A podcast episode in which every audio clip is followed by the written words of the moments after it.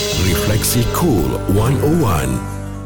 Saudara, terima kasih banyak-banyak kerana terus kekal memilih kami. Tentunya Refleksi Cool 101 bersama saya, Ustaz Zarifi. Baik, saudara yang rahmati Allah Ta'ala sekalian, uh, peringatan bagi kita semua. Um, orang yang suka merendah-rendahkan orang lain. Tak kira lah kita merendahkan orang kerana mungkin taraf ilmu ke, ataupun taraf harta ataupun kerana kedudukan kita. Dan apabila kita merasa diri kita ini lebih tinggi daripada orang lain ha ini bahaya. Kenapa bahaya?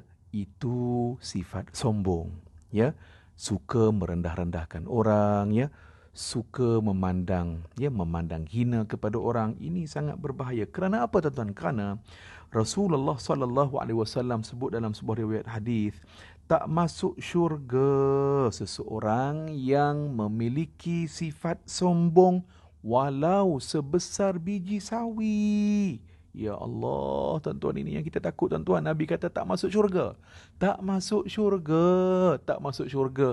Orang yang ada sifat sombong dalam dirinya walau sebesar biji sawi.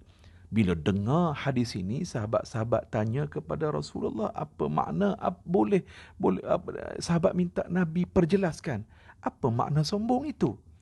Nabi pun memberikan penjelasan sombong yang Nabi maksudkan ialah sombong itu ialah orang yang mengingkari kebenaran, orang yang menolak kebenaran dan orang yang suka merendah-rendahkan orang lain hadis riwayat Imam Muslim. Jadi saudara mudah-mudahan hadis ini berikan peringatan kepada kita supaya kita sentiasa merendah diri.